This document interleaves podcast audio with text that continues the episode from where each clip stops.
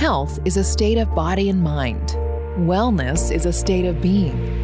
We want you to have both. This is Channels of Health, the podcast giving you ideas and insights into new and time tested avenues to health. From mental wellness and innovations in mental health to our daily lives and overall health journeys. Join your hosts, Patti and Damian, both founders of organizations dedicated to healing, as they bring candid conversations and new information to you. Let's start the show. Here are your hosts, Patti and Damian. Start us off with when you say your clients. Let's just go all the way back to, because I know we got to start with a story, but first tell us what it is that you do. Our listeners, what is it that you do? I am an interventionist and a treatment placement specialist. I get phone calls from therapists, uh, defense attorneys, families who have been referred to me by other families who have been my clients, um, hospitals, emergency rooms, uh, police departments, fire departments, I mean, you name it. And 80%, I'm based in Oklahoma City and Los Angeles. Uh, I spend most of my time in Oklahoma City, and 80% of my clients are from all over the country. I don't advertise, I don't do a lick of publicity, and yet they find me. So I'm, I'm flattered that they do. And what I do is somebody will come to me, one of those individuals will come to me and say, You've got to help this person. And it could be an adolescent, it could be an adult, it could be a, a millennial, it could be a head of family, uh, it could be anyone. And the first thing that I need to know is what's the diagnosis? Okay? I don't have the letters after my name. So I do not do an assessment. I can do my own personal estimation, but trust me, I don't use that. I need it from a professional. I like to say to people who are therapists and so forth, think of me as a golden retriever. okay? And that is, you tell me what this person needs in, turn, in terms of treatment. And you throw that ball, and I go out and fetch it and I bring it back. And when I bring it back, I've got several, uh, up to two, four, six, eight, or 12 different facilities that would fit that individual. Then you get into like, well, what fits an individual? Well, the first thing that has to be determined, there are basically four diagnoses. Diagnoses. One is just mental disorder. Another one is just substance use disorder. Another one is primary substance use disorder, secondary mental disorder, and then primary mental disorder, secondary substance use disorder. Why do I say that? Because you've got to match that individual with a facility mm-hmm. whose licensure is exactly that. In one of those four. Oh, exactly. Okay. And because that is the only way in my estimation, to make sure that you're sending an individual to the right facility in terms of the treatment. And then you've got all the other factors involved. First of all, how's the person going to pay for it? What are the resources? Is it insurance? Is it private pay? Is it a combination of insurance and, and cash, which it usually is? Sure, of course, yeah. um, is it court ordered? Is uh, what is the uh, all the other issues that uh, you know, for um, a rehab uh, facility? Is it co-ed? Do they have single gender treatment? I mean, the list goes on and on. So, believe me, the what I love is I love knowing the facilities. If you were to say, "What's my value?" My value is knowing which facilities match a certain individual. Hmm. That's my value. That's the skill right yeah. there. And then I take care of everything. Yeah. So that the only, I take care of all the arrangements, I take care of uh, all the insurance, like the VOB, the verification of benefits. I take care of every single detail except for two issues, two items. One item is there has to be an over, over the phone assessment between the facility, their clinician, and the individual. Mm. And it's best if that's done with the individual alone and not with a family member or anybody else in the room. Yeah. Because a lot of times they're reticent to tell the real truth. And if it's insurance driven, they have to tell the truth or else the insurance will cover it. and then the other issue, which I can't do myself, is that the, the facility has to speak with the financial guarantor of the resources that are paying for this, uh, for this treatment. You wanted to ask a Young question? man, you had a question. Young man in the audience. You seem to place a lot of faith in Man, you are asking exactly the right question. Listeners, that is Steve, uh, good friend Steve. He's not mic'd, so we apologize. Let me repeat the question. I can't repeat that question. I have no idea how to repeat that question. That was What- too what do you- complicated. what- Go for it. Basically, Steve, if I understand correctly, is how much trust can you put into the diagnosis that I'm getting? That's a great question. And there's no, you have to get, before an individual goes to a facility, the facility has to do an over-the-phone assessment with the individual. Now, is it parallel? Does it- it, does it concur with the uh, diagnosis that we think it is already, that we've been given by another professional? A lot of times it it isn't. A lot of times there are other issues that are brought up. Um, But another way, and when there is a conflict, one of the things that I do, and especially is for somebody who's been to several facilities, and yet this person is still relapsing, or yet this person is still having issues. And what I like to do is I like to send that person to a facility that's not a rehab, it's not a treatment facility. What it is, is they do stabilization, diagnosis, and then they recommend the treatment for that individual. And it's a 21 day program. They're in network with all the insurance companies. And what they do is invaluable because frequently a person will go into this facility thinking, well, we all think this is what it, but at the end of the day, actually it's something else. There is that, but what's really driving it is something else. And only then can you really make sure that you're sending that person to the right treatment facility. But I will say that 60% of people relapse within the first year uh, of treatment, within a year of treatment. And you say to yourself, my God, that's high. You know what? It's, it's the same or better than those who relapse in diabetes treatment, hyper, hyp, uh, hypertension, and also asthma. I mean, uh, other diseases. Look at the um, uh, re- relapse rates f- for those diseases. Interesting. So it's, I always, I tell parents of millennials, I say, listen, I can tell you right now, most millennials will relapse. Most, not all, but most. And I always end up telling parents, relapse doesn't mean it's a failure of treatment. You have to think of relapse as part of the journey. Mm. And what it means is the treatment wasn't a failure. What it means is that something in the treatment right now is not working, whereas it may have been working before, so we got to change that. So when you say that millennials are going to relapse, are you saying that people that are of that generation will continue to relapse, or do you think that, or- or are you saying that people in that age group right now?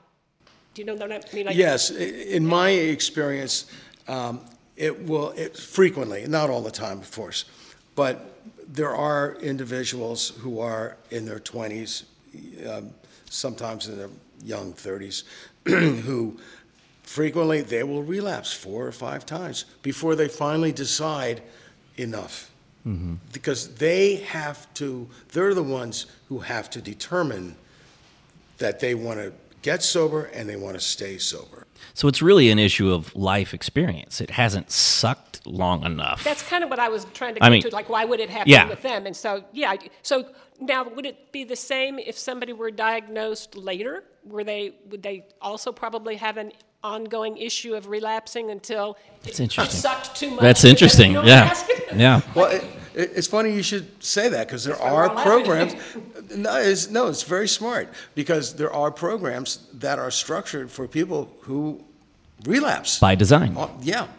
And so there are programs targeted for that type of patient. Yeah, that's fascinating. So let me, uh, for our listeners, and this is a common challenge for us. We'll get really involved with the person, and then I have to remember that there's people actually listening, and I need to give some context. Yeah, when we got yeah. They're more listening through the wall than sitting in the conversation. So uh, I'm going to ask kind of documentary style questions, which I'm sure you're you're used to or comfortable with. Um, when I hear the process you go through, now remember I don't know your story. I just know there is one there. But when I hear the process you go through, that does not sound fun. That does not sound like something that anybody would choose to do. So you know where I'm going. I need you to fill in what is the fire? Where because Steve, who we were talking with earlier, I, I know his story, so watching his actions makes sense, right? When you're telling me all that process, and you got to get this, and you got to check that, and you got to, eh, why? Like we need the story. If you can just kind of walk us through how in the world did you get here, and you know, um, walk us through it. I, the very beginning was when I found out that my son was uh, addicted to substances. His mother and I had, had not a clue. And because I didn't know anything about addiction whatsoever, I was very lucky because I had a very, very close friend who did know. He was in recovery for over 26 years himself. He was a very well known individual. um, he, he was a celebrity, you could say. And when I called him and I told him what's going on, he said, just hold on a minute. I'm going to have, you know, uh, an individual from Cumberland Heights call me and just do what that person tells you to do. Within 24 hours, my loved one was sitting in detox in one of the best rehabs on the planet. And eventually, uh, wasn't too long when I get started getting phone calls from friends, friends of friends, and then people who I didn't even know who would say, Hey, I heard about you and, and your family, but you know what? I got the same problem. What the hell do I do? And so then I would, because of my friend who got me, got immediately got, you know, my family member in treatment right away, um, I started to meet some of the really, uh, the people in the treatment world um, who have integrity, who have very strong ethics, and I started helping people get into facilities that would be that would fit them. And then it wasn't too long before I realized, oh my God, I love doing this. And I don't know why, and now I do it full time. I don't know why I love it. All I know is that I do. And I was, it's funny, I was talking about it the other day with, uh, with my girlfriend. And, you know, I have asked myself several times, life, you know, okay, you live, you do what you do, and you die. What's the point?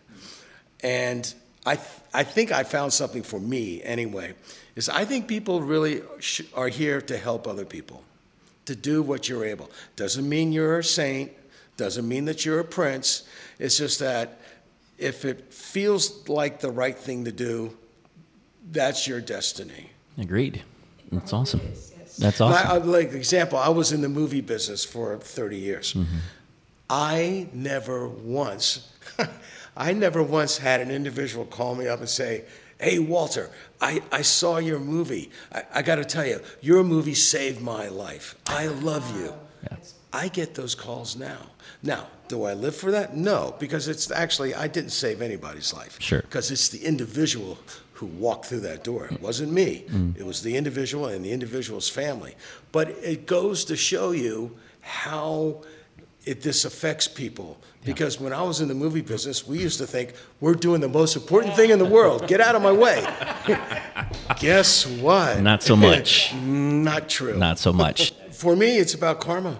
That's it. Yeah. It's about karma. You treat people the way that you would like to be treated. And it's something I, I think you sort of develop and yeah. you sort of fall in love with it. Yeah, for sure. He has such a passion for helping people that he has written a book. So tell us about your book, Walter.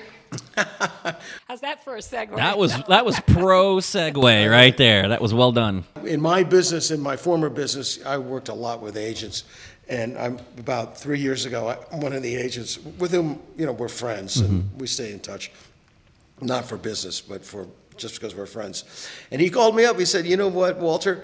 Um, I can make a book deal for you." I said, What are you talking about? He says, Look at what you're doing today. I, you've got a story. Mm. Why don't you think about it and tell me what you'd like to do? I thought about it, And I said, okay, let's go. Let me see what I can do. I don't know if I can write. Hell, Yeah. I mean, I did a lot of writing when I was in the business. Screenplays and Yeah, yeah. But, um, okay, so, and I found that if you have a passion for something, you know, I mean, I'm not, you know, I'm, I'm not Ernest Hemingway, but I can tell you right now that if you're writing, yeah, if you're writing about something which you love, man, it just flows. Flo- It just comes out. It does. It just really does. It does. Um, so I wrote the book, and we made a deal with a publisher, and the name of the book is The Right Rehab: A Guide to Addiction and Mental Illness Recovery When Crisis Hits Your Family. So the bottom line is, it's a book for people like me hmm. in the very beginning, when I'm given that news, and the first thing I say is, oh my God, what the hell do I do? This book is a user manual wow, for people, step by step by step, Wow. of exactly what you need to do and exactly what you need to avoid in getting yourself or your loved one the right kind of treatment. And it's for people who live in Park Avenue to Skid Row. Mm-hmm. Yeah. What I do is I explain it doesn't matter what your income level is and what your socioeconomic level is. It tells you exactly this is how there's treatment out there for you and this is how you can get it. And that's why I am blessed with all the comments, all the, you know, the blurbs, the testimonials that you see, because lo and behold, I'm more shocked than anybody. It's like, oh my God, Walter, this is the first time something like this has been written and first time something like this has been published. There are thousands of books about addiction. There are thousands of books about recovery. As it turns out, there aren't a lot of books if, uh, about like, okay, you got a problem, here's what you do, step by step. And just think of how much you're saving people. I don't mean just in money, but also money. Think of the time and how much quicker somebody is getting into the recovery part of their program. How many months, even years, are people wasting? those are crucial months. And in Those are beginning, crucial. when people are making wrong turns and they're wasting money and wasting time, you're smiling over there because you've got a comment about Mm-hmm. that. Because you're talking about me in the beginning. However, I was lucky because I knew right from the beginning what to do because somebody was there to tell me what to do who did know. Okay, I call it the Mount Everest of learning curves. There you go. Okay, and but for me, uh, I had an advantage. You had a Sherpa. I, not only the Sherpa, I had the helicopter. Yeah. Pick me up at Yeah, the base and take drop me to you. the top. Yeah. Okay? And I realized most people aren't as lucky as I am. Yeah. And they asked what, and that's, I can't tell you, I had a family come in and see me at the beginning of my practice. And there were nine of them who came in and about one of their relatives who had an alcohol issue, a substance issue. And we sit down in the conference room, and one of the uncles speaks up. He says, All right, now listen, I just Googled rehabs, hundreds of them show up. Why the hell are we hiring you? And I said, Well, actually, there are 15,385 out there in the country right now, okay? Now, can you tell me which is the right one for your nephew? And there was a pregnant pause, and the guy said, Okay, good point. Continue. That's the please. idea. I can't tell you how many clients who come to me like, oh man, I wish I had come to you in the beginning. I bet. You know, because they looked on Google and hey, it looked good on Google, you know? And, and also, a lot of times, you know, they'll see that flashing number to call late at night on, Yeah. a, on, a, on, a, on an ad. And what people don't realize is that they're calling a call center. Yeah. And those people are not addiction specialists, they're salespeople.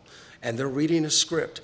And the only thing about which they care is getting your credit card number, period. And also, there are a lot of times where, I don't know if you've heard the term, it's been uh, spoken about a lot lately. It's called body brokering. And that is people who will take, who will arrange for somebody to go to a rehab. Oh, we're going to pay your airfare too, okay? And, but what the, what the victim doesn't realize, and the victim's family, is that that individual is taking the victim to that particular rehab because that's the rehab that's paying them the highest fee. Of course. Okay? It's a commission, it's a kickback. And in some states, it's it's illegal, as it should be. And I got to tell you, the, the, the, the facilities with which uh, I work, and when I say work, that I, to which I send people, if they're the right facility, they would no longer do such a thing than just, you know, Yeah. than fly to the moon. It's out of the question. No. And so you, you really have to be careful, Yeah. because you really don't know. Thi- This is a new concept. If anybody could have seen Yeah. my face and Damian's face. I wrote like, it down. What's going on here? That's crazy. So what kind of people, I mean, aside from evil, but what, where do these people come from? Because usually referrals come from their primary care physician or their therapist or, I mean, how, how does this? These are websites, right? But these, these, not only websites, but um, a lot of times they'll have people in hospitals that they will pay for every client you give us. It's like in Hollywood. You know, when so-and-so, really a famous celebrity goes to the hospital, you know, you always want to keep it quiet, keep Yes, it quiet. different But- names But, and- but publications who, like tabloids who love that stuff, they pay people in the hospital. So these are people that are already employed at the hospital? No, no, no, I'm just saying there, some of them is what I'm saying. No, you know, don't get me wrong. I don't mean to impugn the reputations of people working in hospitals. Sure. What I'm saying is the, a lot of these facilities will do anything in the world to get the name and the phone number for somebody. So don't get me wrong. I'm not impugning the Sure, reputation of but you're people. talking about kind of the ambulance chasing. Uh, I mean, I used to do marketing and stuff and around medical industries, and it's it's predatorial capitalism. Yeah. It's completely okay and ethical to these people to go hang out in a hospital and make some friends and find out some references because they're still being paid for conversions, right? Yes. And we talk about that a lot. The business aspect. Yeah, you got to justify these beds. You got to do, there's a business aspect of it that's running, but it's such a disconnect from the family members that are in the middle of the worst moment of their life. Well, let me give you an example. Okay, this treatment business is a $42 billion a year business, and it's growing. And there are a lot of grifters and charlatans who, and imposters who want a piece of that pie. Yeah. And how do they do it? Yes, some of them do it uh, through body brokering, some of them do it by starting a rehab, which has had three name changes because they keep getting sued uh, or going bankrupt. And but one of the ways in which they make money is through drug testing. And like, for instance, I have a client who spent nine months in, in a, a sober living house, a PHP program, which is an outpatient program, um, for nine months. And this facility, the mother would see all uh, the checks um, that would she, she would see all the, uh, the the documentation from the insurance company. This is how much we're paying for your son's care, and ninety thousand was ninety thousand dollars over seven months, and in reality, it was the test that was the big moneymaker for that facility because they were charging for tests that a didn't occur. Like they would say, like three times a week, which in reality, he would be tested once every other week. and also, they charged an outrageous fee per test. Right. So, and when it comes to treatment, he would only go to one group therapy session per, per week. Right. And He's supposed to be going to either five or three. So it's a scam. Mm-hmm. And you're going to find people who want a piece of that pie and they'll do whatever they're able to do to get it. And this goes right back to that uncle. I'm sitting here having had a personal experience as well with a lot of people that I've been through treatment, and I didn't understand. I mean, that was the first time I'd heard body brokering. So now I put myself into the shoes of a parent who has just been told that their kid has a has a problem, a substance abuse problem, and not even thinking of what you just said, just the whole amount of work seems overwhelming to begin with. Forget about the people that are out there trying to scam you. All the more reason that what you have written is incredible. And look at how many people that you can touch. I mean, when you have people calling you, there's only so many people that you can see in a day. You're a human and there's only so many hours. You've got a limitation.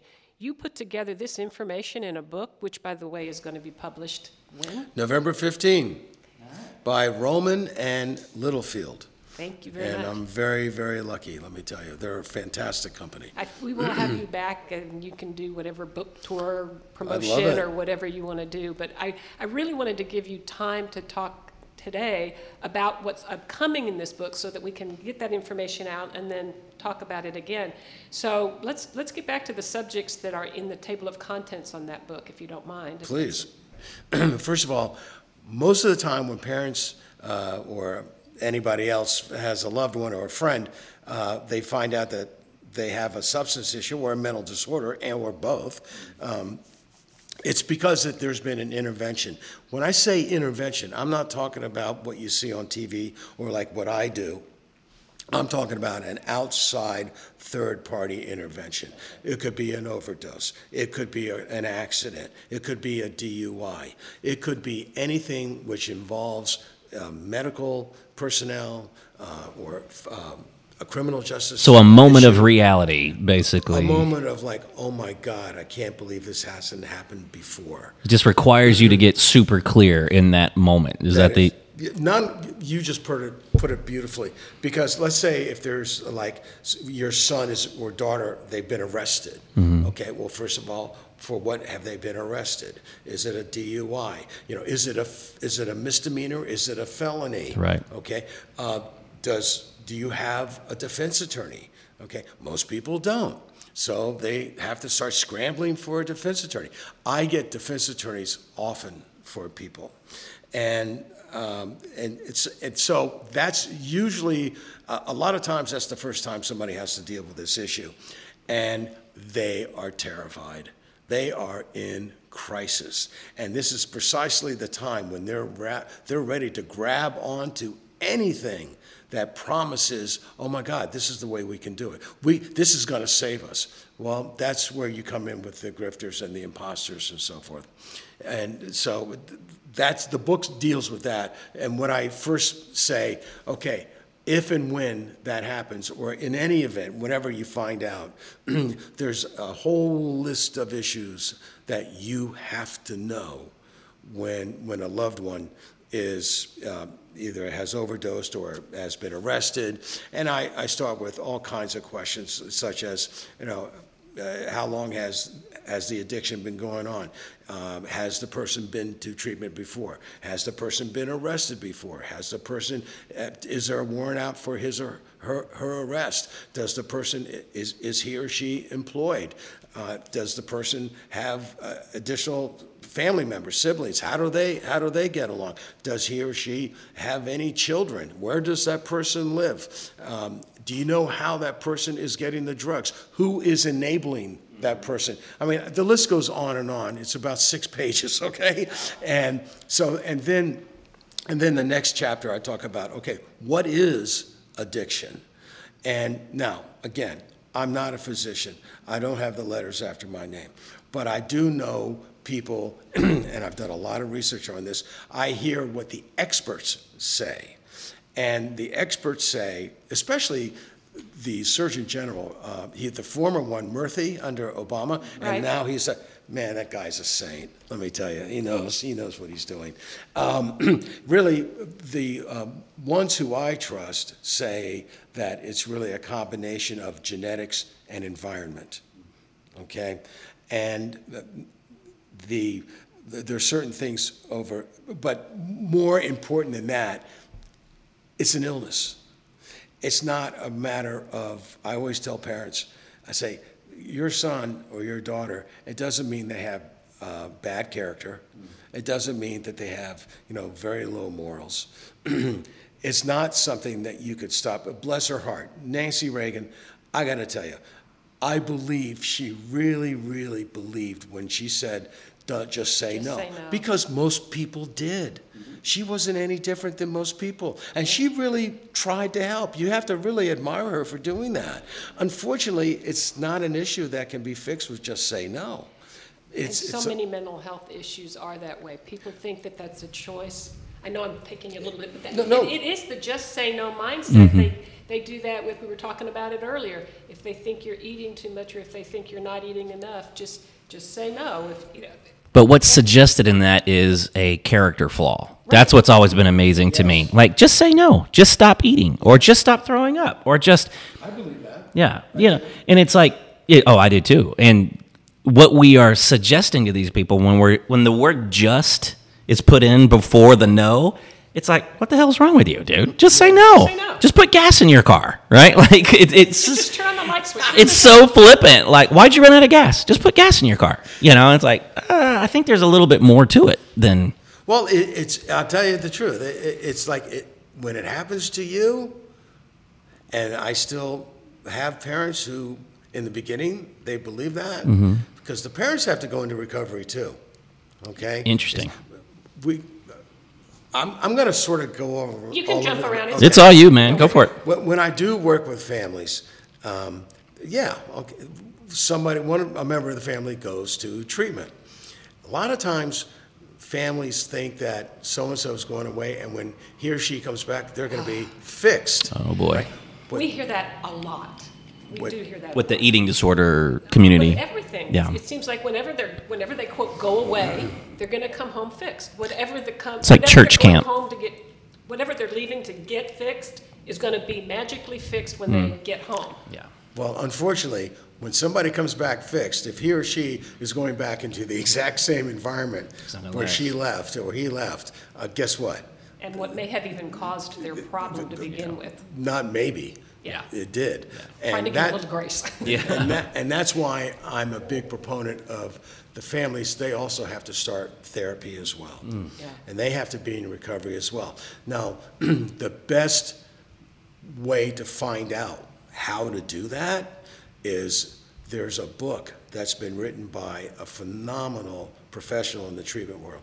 Her name is Debra Jay, and she has written a book called It Takes a Family. I'm telling you right now, it's the best book, the second best book. It's one of the two best books I have ever read about addiction and recovery. Wow. She nails it That's for the family. Right. We She have to put her nails it. And not only does she ta- write about it, but she also shows the family how to do it. Yeah.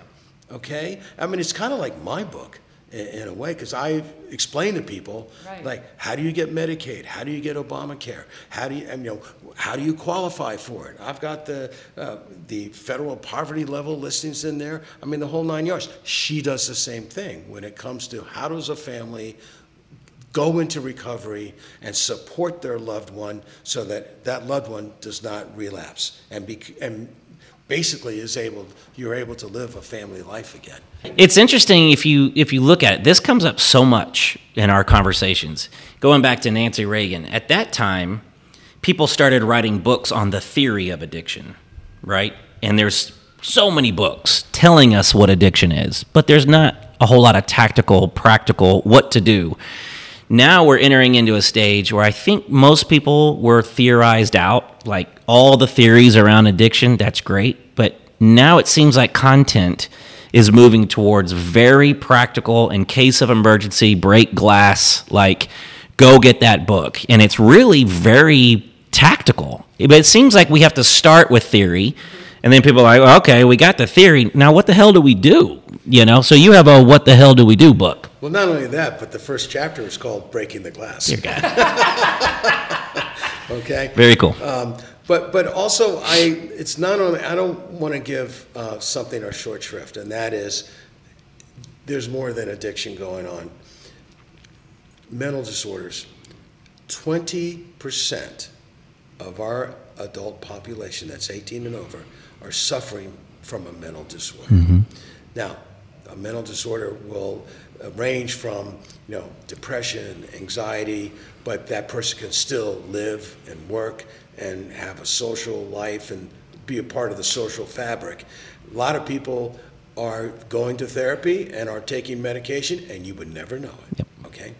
But then there are, and that they have what's called an AMI, any mental illness. Any mental illness, illness uh, encompasses all mental disorders, from anxiety that can be controlled, so to speak, you know, can be managed. Sure. Okay, all the way to you know a paranoia, uh, paranoid schizophrenia, where people is at, some people forget about a normal life. They have to be uh, in a situation where they can never be out in public again. That's called any mental illness. The ones who can't function in a normal life, that's called SMI, serious mental illness. And the reason I mention this is that because there's 61 million people in this country who are suffering from a mental disorder.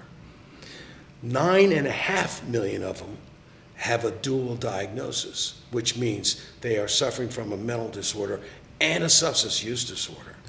Okay?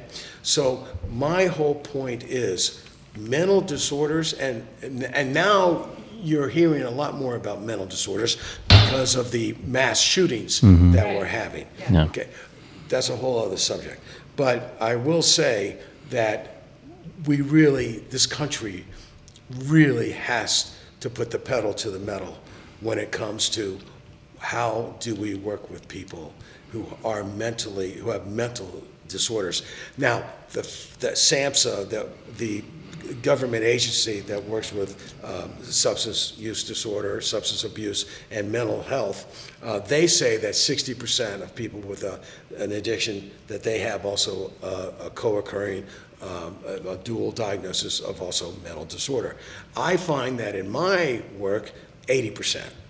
There's some, whether it's a primary mental disorder and secondary substance, or the reverse, or it's just mental disorder. Right. Right. So it's so, so the reason I bring that up is that that's also in the in the second chapter, and then I also talk about physical dependence. A lot of times, the people have surgery like I did a few, three times, and Yeah. they'll start taking oxycodone. Yeah. Um, you've got to really be con- conscious conscious of like when to stop the oxycodone because I found out myself it's very easy to develop a physical dependence. Physical dependence is not addiction. Mm-hmm. Right. Physical dependence is a uh, part of, um, of of addiction, but it's not a. Yeah. But it's not. And I say, you know, like I'm, a, I, I have a physical dependence upon caffeine, but you know, I don't have to live my life constantly within blocks of a Starbucks. Right. Right. Right. So That's a good analogy. Yeah, good explanation. That's Yeah. a different story. Yeah. You're uh, at Starbucks all day.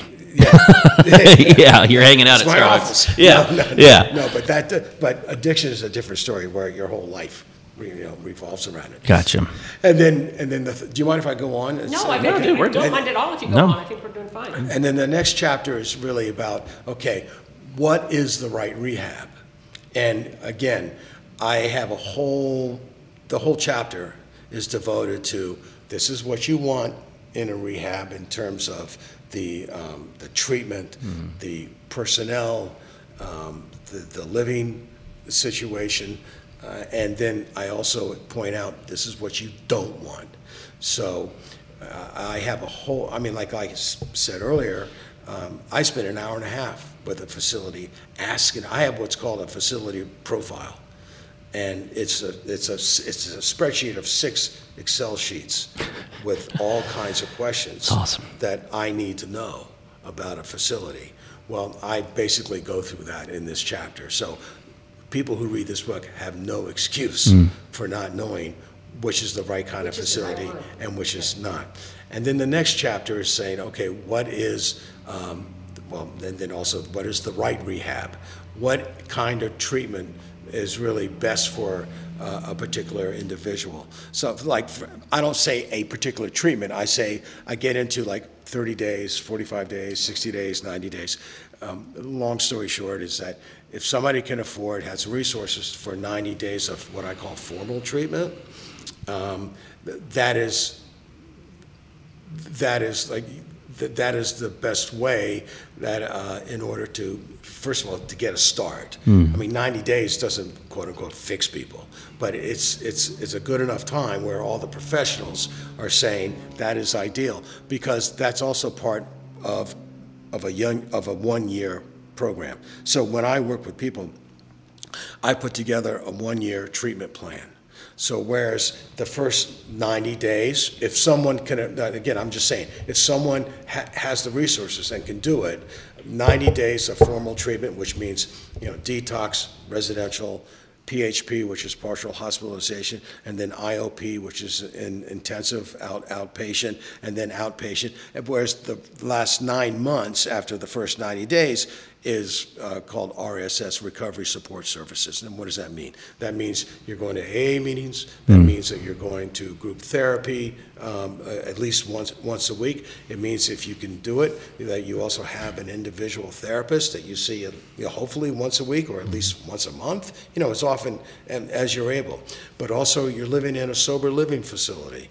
And so, which is crucial because the statistics show that if somebody lives just for let's say 60 days in a sober living facility, they're most likely going to relapse. It usually takes a year minimum for treatment to really, you know, lock into uh, someone. Someone can get into recovery and actually sustain recovery, but three years is is optimum. Somebody who and the the statistics prove that. Wow. Okay. What you're, what you're talking about is something that we have often asked treatment providers if they offer that. When somebody's coming into their facility, do you have an exit plan for, the, for this patient? And so now I'm going to ask you that question. How many facilities, in your experience, have as a detailed plan like what you just described for the patient when they arrive? Well, when it comes to facilities where I send clients, every one. Mm-hmm. And that's because that's part of my job. Now, I don't determine the treatment for that individual. understand. I have to hear from the, from the therapists who are working with my client. They have to tell me, this is what so-and-so is going to need. Can you set that up? And in several times, if they already know, you know, here's the people who we like to work with in, in San Antonio, let's say. And I basically, I'm there to help. Okay? Uh, so I work with the facility in terms of s- determining the options available, but they, I always rely upon them to make the final decision. Yeah. They know my client infinitely better than I ever will. Sure. And, and they're the ones who are the treatment professionals. Right. So I listen to them. So one of the things you referenced earlier, and I want to make sure that we give time for that, that you're able to help people whether they live on Park Avenue or are homeless on Skid Row. Mm-hmm. Talk about how you were able to do that because that's a pretty wide spectrum. Well, no, that, that's actually very true. Well, i- if one has the resources, the best way to get treatment is with private pay. Okay, so in other words, you're paying cash for it. And if you're paying cash, I know programs that go from anywhere of, you know, um, you know, uh, 5,000, 7,500, 10,000, 12,000 a month, all the way up to 80,000 a month. Right. Okay, yes, there are people who do, who do pay that. One thing I want to make very clear, does someone have to go through treatment in order to get sober? No. I can tell you a lot of examples of people, first of all, they may have had the resources, or most of the time, they don't. But I know people who walked inside of an AA meeting, and bam, that's what they needed. Yep. Okay? Okay, right. And it's a remarkable thing. AA is the most remarkable thing that's ever happened, if you ask me, to this planet. Um, But there are ones who need more tools.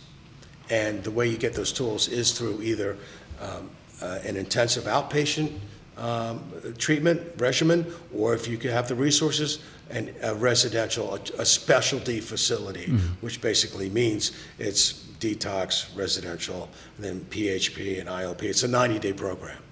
And then I also talk about, okay, how do you, how do you pay for this? Yeah.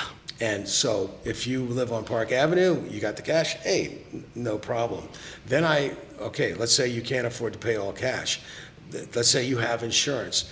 That's a whole other Megillah. I'm But- sure. But I will tell you right now, in the past, insurance has saved people's lives, hands down, period. Unfortunately, that's not the case today. And I, am not going to, we can have another discussion about Sure. the details of insurance. The bottom line about insurance, in my experience right now, is that you pay your premiums every month and then they dare you to use it. Yeah. That's it. Okay? Well said. And I can, expression. Well said. Yeah. I agree. Yeah. and I can tell you right now, if you are lucky enough to have uh, an insurance policy, a health insurance policy, uh, paid for by your employer, when I say paid for, they pour, pay for a part of it, but the individual, the employee has to pay for part of it as well. Mm-hmm. And unfortunately, that is changing so that ever, the employee now ever has, first of all, has to have, is, it- the experience is their deductibles now are getting larger. Right. Okay? And it also means that increasingly they have to pay more of the premium. Mm-hmm. Okay? So what does that mean? That means out of the hover- 169 million people in this country who have employer-sponsored health insurance policies, 44 million of them are underinsured. Okay? And when I say underinsured, for instance, if they have a deductible of $7,500, Most people can't pay that. It's not going to happen. Yeah. So you can have an insurance policy and like, it doesn't do you any good. Most people have it because of, ca- you know, Catastrophe. catastrophe. Catastrophe, yeah, And, and then uh, catastrophic Yeah. uh, insurance. And then, um, I can go on for freaking ever this. Uh, Let me, let me just say, just some of the important points that people should know is that people often make the mistake, well, I can go to treatment because I got an insurance policy Right. guess what? Um, read the details. And I can tell you right now, most of the time, insurance companies, it's 90 day plan has been the norm, right? The, the conventional Sure. way of doing it. Insurance companies don't pay, don't cover 90%, right? In the rare case, they would. But bottom line, it's a pipe dream. The way it works is, let's say the first stage will be a combination of detox, detox and residential. Well, the residential, conventionally, the residential period, that, that period is a 30-day stage, 30-day period. Insurance companies almost never pay for 30 days. Wow. Because what they do is they call that they have to have constant communication with the facility about about where the patient is in his or her treatment. So where the facility will say, well, Patti needs, she's been here for 10 days, well, she's going to need at least, she has medical necessity for more treatment. And several times the insurance company will not authorize more residential. Because residential is the second most expensive care for which they reimburse the facility, the most expensive being detox. But so what they want to do is they want to pay as few days as possible for residential care. And the next, and get down to the lower level of care, and that's called PHP, partial hospitalization. And what happens then, let's say you're only able to get, let's say 12 days or 18 days of residential. Frequently what happens is the resi- the facility will keep the patient in the residential program. And so the resi- so the patient, you know, sleeps, eats, has, um, exactly, nothing changes, right? Sleeps in the same bed and everything. But what, what happens is though, because the facility is getting less money now for the care, they charge the individual or the family for room and board. And the room and board is anywhere from $100 a week to up to $300 a week. Okay? So what I'm saying to everybody, and they do that for all the stages of treatment. Also, the next stage, which is PAP, PHP, which they start early in order to keep that person in the residential care. So what does it mean? It means that, you know, most of the time when you have a client who has insurance, sometimes you can only get 30, 35 days, at the most 45 or 60 days if you're lucky, of treatment based upon that insurance policy. That's what that means. So don't make the mistake of, of, of thinking that just because you have an insurance policy, your, your treatment is covered. Uh-uh, not the case. The other thing is that people don't realize that, I mean, your insurance, your, your deductible and your out-of-pocket, whatever has not been unmet on that, okay, you have to pay that up front. So if you have, and if you're at a, an- a facility that's in network with a, with a facility, okay, what does a network means? I, I explained this whole thing. In network means that the facility and the insurance company have already made a deal They already, yeah. okay? And, and insurance companies like that because it's a good deal for them. And, and the insur, and the facilities, they're told, well, you really want to do this because we can drive more clients to you, okay? Than if you were out of network. Well, what- what happens is, um, when you are, at whatever facility you go to, whether it's in or out of network, you, you have to write a check or give it, you have to pay for, let's say you have a seventy-five hundred dollar deductible, okay? And you've only used, let's say, two hundred fifty dollars of it. Guess what? Let's say five, you've already spent five hundred dollars on it. You gotta write a check for seven thousand dollars. Wow. Now, that's the deductible, but you also have an out-of-pocket. So the deductible is part of the out-of-pocket. Your out-of-pocket could be twelve thousand dollars. Hmm. You know, people don't realize this. No. They just don't. And that, and, and so it's, it's like, it's, it's, it's not dignified. the addiction aspect, you just look at the numbers. What I'm going to zero in on is I'm putting myself in that position. One of my kids, I discover it. That's the worst moment of my life. I'm already in the shit. I'm just going to say it. That is the worst moment. Now I got to go do this. Mm-hmm.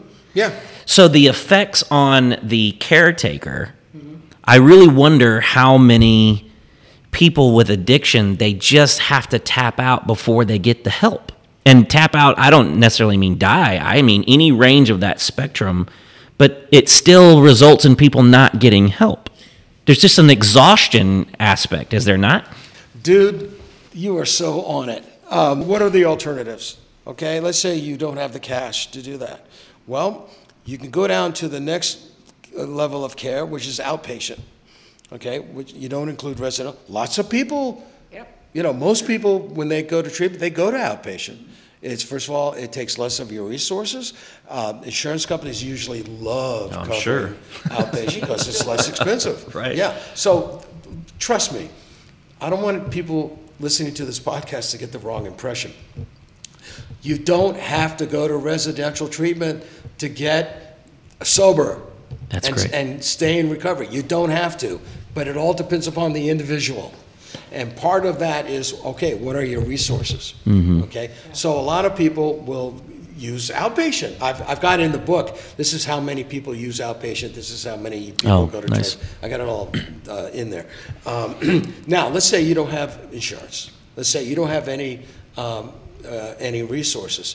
You know what? There are many programs throughout this country where the state will pay for your care.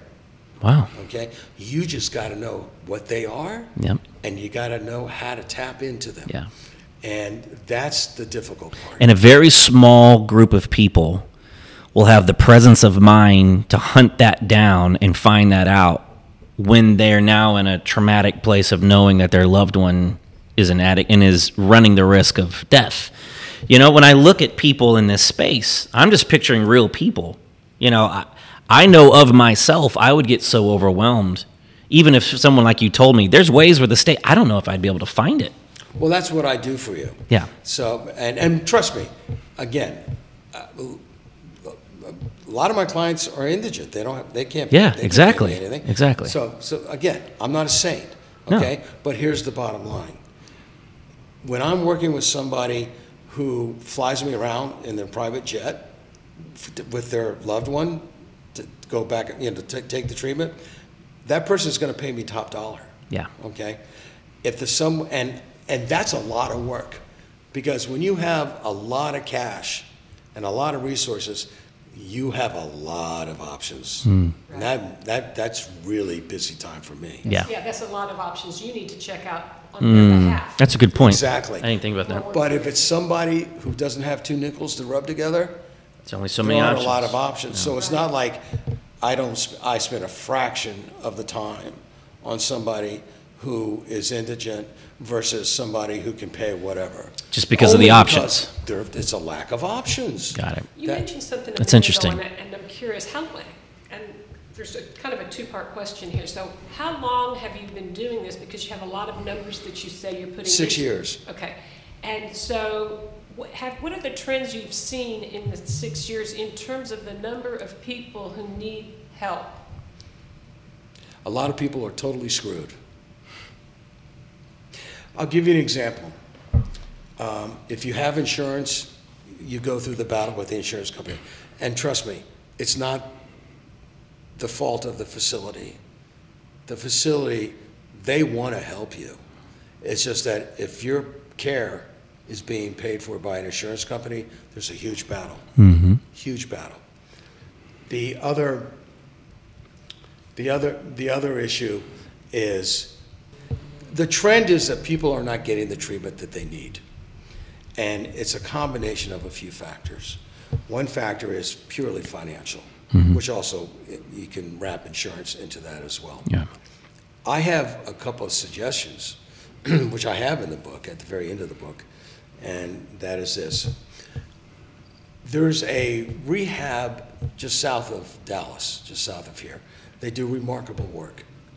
And the clinical director is the loveliest person you will ever know. Ever know. And she, all day, she argues and struggles with insurance companies Yeah. about covering so-and-so's treatment. And then her husband gets cancer. It's a true story. He gets cancer. And he has the kind of cancer where there's a particular type of treatment which uh, works for somebody with this type of cancer. They have an insurance policy from a company we all know. Unfortunately, all the facilities that are in network with their insurance company, they don't do that kind of treatment. It's only offered at a facility that's out of network. Oh, okay. So she has to go through the humiliation of explaining to an insurance company why they need a, what's called a single case agreement, Right.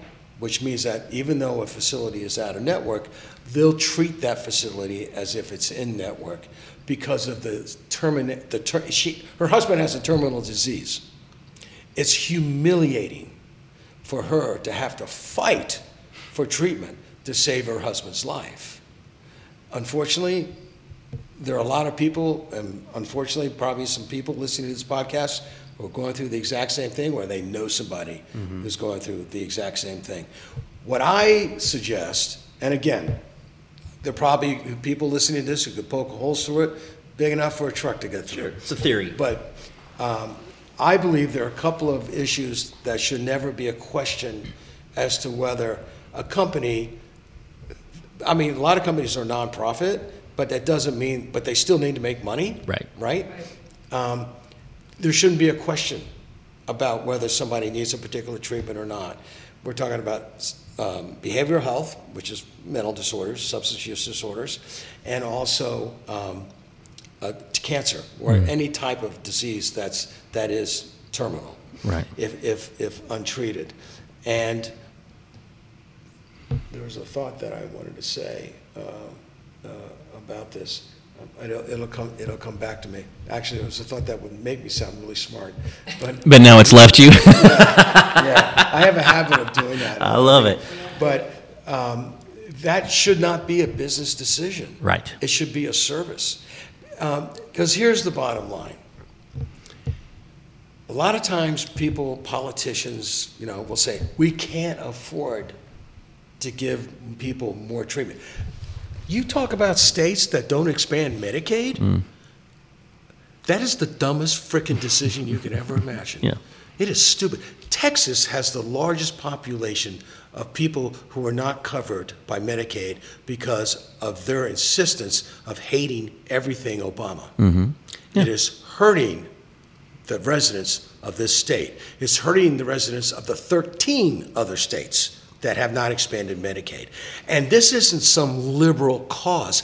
It is in black and frickin' Yeah. white about how you give somebody treatment and not only saves money in terms of hospitals because their uncompensated care costs go way down. Right. because instead of somebody coming through the doors and you're treating that person knowing that that person doesn't have the ability to pay nor do they have insurance so you just got to suck it up okay? Mm-hmm. Those costs go down. But here's the most important factor.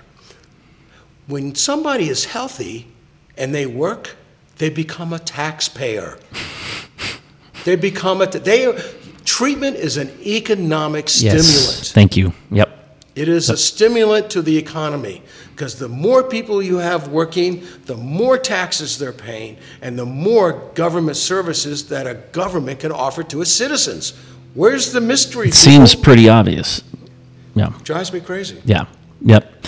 And the the end user, which I'm going to bring it all the way back because what was fascinating to me when we started this podcast, when you were speaking with Steve, there's a difference when you talk with somebody from a medical perspective and when you talk from a business perspective and when you talk from a parent perspective or the survivor perspective. And it's amazing if you'll just switch the mindset, just switch the lens to I'm looking at a child or I'm looking at a loved one that is going to die from this.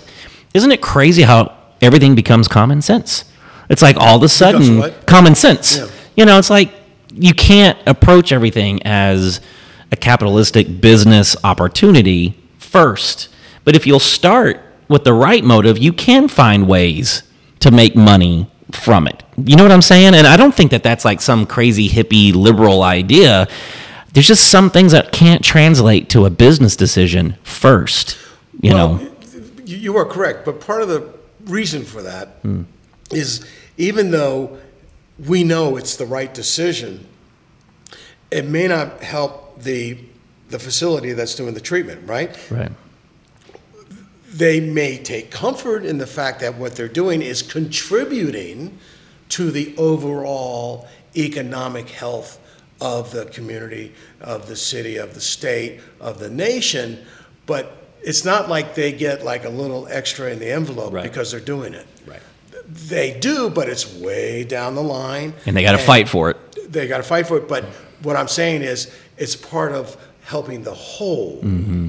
as opposed to helping this individual sector, you know, right away. Right, right. Okay, and that's a that's part of the problem. Hmm. It really is. It's, it's part of, and there are statistics showing. I have it in the book that every time,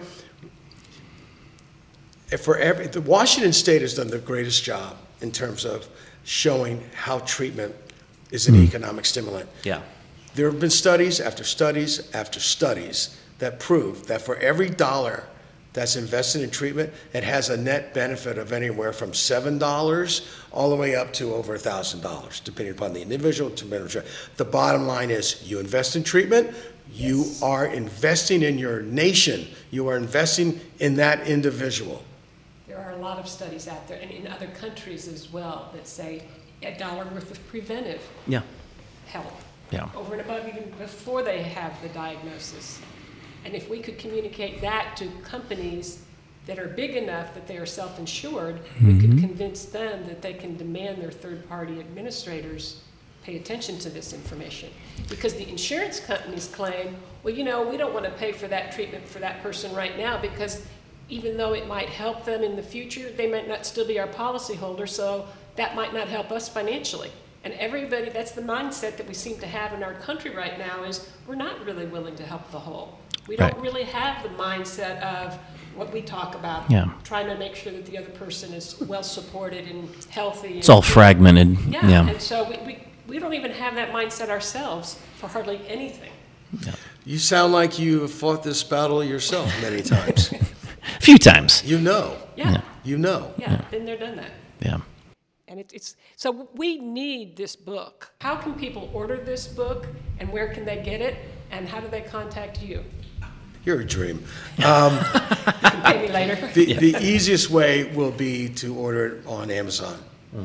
And uh, as we get closer to the release, um, I mean, we're, the publisher's not there yet, but they will, they will have it. There's going to be two editions. Um, One edition is the ebook, and, and then there's the hardcover. Yeah. The ebook is going to be re- released first, some, like in late October.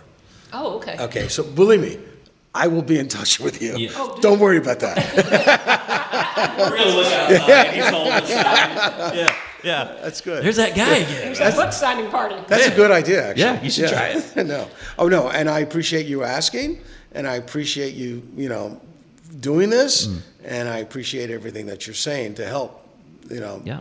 people, you know, get this People need book. to get this information. And, I appreciate and, it. And what you are doing, and I haven't read this yet, so I haven't read the, the galleys, but I just know by looking at the beginning that we've looked at, that it's, it's a very important book. And having talked with you, I know that everybody who gets a hold of this is going to benefit. And maybe not every single chapter they need, but they need a lot of this. Well, actually, that's a really good point, because, first of all, I appreciate everything that you're saying. But the other thing is that in the book, I can tell you right now, when I was in crisis, the last thing I had time to do, or the last thing I wanted to do, was read a frickin' book. Are you frickin' crazy? Okay. Yeah. So that's why chapter seven is a summary of all the, the previous six page, uh, six chapters. So in case of emergencies, start here. That's correct, and it goes boom, boom, point by point Nice. by point. This is what you do. You it. don't have to read the prose. I would like it if you did later on, but that's why chapter seven is a summary of the previous six chapters of like, this is what you do. I Yeah, love that it. is spoken like somebody that's been on that journey. That's right. That's exactly right. Again, you sat down with the mindset that said, if I didn't have the resources that I had when I did to help my kid as quickly as what he was able to be helped, then I don't know that my kid would still be alive at this day. And what can I do to help other dads out there? And mothers and yeah, sisters and brothers siblings and aunts yeah. and uncles. You're absolutely correct. And I'll be, and, and what really kind of puts it in perspective for me is if you said 30 years ago, five years ago, 10 years ago that, you know, you're going to write a book, you know, you know, you know, most of my friends are shocked that I even know how to read, so, so- much less write a book. But um, what really gives me pause is, man, I, I look at the comments of what treatment professionals have said about this book, and it's almost like an out of body, you know, experience. Like, man, I, I mean, and and the reason I say that is not to tell you how great I am. The reason, although I'll, I'll always listen, the the the main reason is is that this book doesn't exist, other than what I've been able to. Just to blows do. my mind. Just blows But I my also mind. think that only somebody who was in your shoes, so it doesn't have to be a dad, but somebody who all of a sudden gets the call, it, it had to be written from that perspective in order for it to be this good. Yeah. If a treatment provider tried to write it, it would be from their perspective and it wouldn't be, they, they, Yeah. they don't, they don't know how much they already know. So that's part of the problem of somebody who is an expert. You need to walk in with green eye, fresh eyes. Yeah. You know, with- Well, it's a you're you're a film guy, right? So you ever been on a set and you see the difference between film students and indie s- guys that like came up through the trenches. I'm not saying that film students didn't know. It wasn't that. There's just a difference. Like when I was learning how to edit, I learned from a 20 year editor that had been editing forever. I didn't learn in a book. And I, I look at that as a very, I keep coming back to that. Here's a person. Fortunately, you had someone that could help you in that moment. But man, when you're talking about my kids or someone I love, I don't want theory. I don't want initials. I want a dad. I want a heart. And that's the, that's something I think that we could go forever. I know, but I would like to kind of end on this particular note. You know, you, you've said several times and I know you're you're joking, but you know I'm not a saint. I don't, we don't need saints. We need father hearts and mother hearts and coming out from what they've experienced to help others. We don't need any more theory, man. Like we are so full of theory. People like you, people like our friend Steve, who was here earlier. I really think the next 10 years, we're going to find more and more. It's the bikers helping the kid go to school. Again, I come back to that. It's like I really think in this time period, the average Joe is the one that can do the most good right now. Not minimalizing the PhD doctors, but And, and the way, if you ask me, how that can happen Mm-hmm. and how it should happen is people in this country have got to get involved. Mm. They have got to get involved. And as more people experience the ravages, Yeah. the brutality, Yeah. the crisis of addiction and also of mental disorders, we have to give them a way of use of taking action. Yeah. It's like hopefully the point of the idea, the point of this book is give, is to give people this is how you do it. Mm-hmm. We haven't figured it out yet, an easy way for people throughout the nation, no matter your political stripes. How can you actually what is it that you can do that actually will exert the most influence? We hear the term, we hear all the time, call your congressman, call your senator. You know, most of the time, I'm only one person. They say, guess what? It works. Because you become one of many. yeah, you get enough of those. Yeah. Now, am I saying, so what I'm saying is, is that we are now in a situation, two years ago, before the pandemic, uh, it was in 19, uh, uh, no, it was in 2017, I think, 18, when uh, the high was of people who died of drug overdose was 72,000. Okay? Now, and, and then it, it started to go down to 68,000. Then the pandemic hits. It's over 80,000. Okay? So it's, the- we've, we're in the third wave of mass addiction in our country. The, We The, had a guest that talked about that. Mm-hmm. Sure did.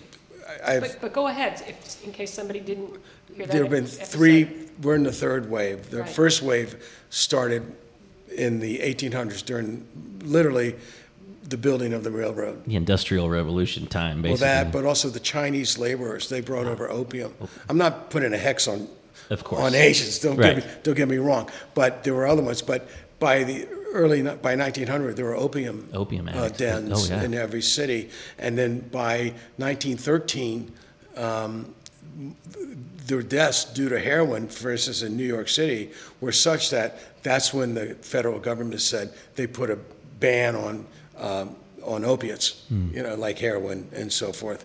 And then they started coming back uh, in the in the mid 40s. Basically, a lot of it was due to uh, um, well, it, it started in New York City, and and also college students, Yeah. and and but it really got going during for with uh, returning veterans from the Vietnam War. Right. Yeah. And I tell you, man, in the 70s, the government really kicked kicked its ass. It really got into action. Um, the rates of addiction started going down, and that's because they started actually methadone, and they actually had treatment programs for people if they wanted to, to, to get them, and they really started to work. Then in 1980, there was a new sheriff in town. There was a president who was elected, and a new president. And um, what happened was that it was like it was all this in the 1970s. All the psychi- a lot, a lot of psychiatrists, when Cuckoo's Nest came out, it had such an effect on people's perceptions of how to treat mental illness. Mm-hmm. They said, "We got to close down these institutions. We got to we got to do something else. We got to close them down." So a lot of psychiatrists got together and they said, "This is here's a here's an alternative. Let's take people out of the institutions and let's put them in community health centers, more or less. It's kind of like large sober living houses, you know. But and also they'll be part of the community, and and they started doing that, and a lot of them were successful. But then when the new administration came in, there was a recession and there was a zeal to cut social programs. So what happened was the plan was let's close down the institutions and let's put that money into community health centers. Well, guess what? The institutions were closed, but the money for the community health centers never appeared. And that's why when I, in Santa Monica, where I've lived most of my life, when I used to run in Palisades Park all the time, and it was in 1982, I started seeing these people who were camped out Right. in Palisades Park. I said, "What the hell's what's that? What's that all about?" Well, that was the beginning of our homeless issue, and today it's it's it's just it's it's it, it makes you cry. It just really does. And so my point is this: at some point, people have got to pull it all together and say to the government and to the people in Congress, we can't do this anymore. You, you have the wrong priorities. And I could get into a whole thing about the political stuff. For sure. But um, it can happen. We, we can, there is a way to work with this. Do you want to give any information out for anybody that would need your help? Well, they can always email me at walter at the right rehab. Walter at the right rehab. That's the easiest and the most efficient way to get a hold of me. Dot com. Dot, thank you very much. That's right, Yeah, yeah. dot com. Yeah, therightrehab.com. Awesome. Well, listeners, thank you so much for uh, hanging in there through this conversation. It has been fast and furious, and I loved it. And listeners, make sure you check out channelsofhealth.com, and we will uh, see you in the next one. Thank you for listening to Channels of Health. We're so glad you've joined us today. To find out more about our mission and to connect with Channels of Health, go to www.channelsofhealth.com and you can email us directly at info at channelsofhealth.com. We look forward to our next episode with you. Until then, be well.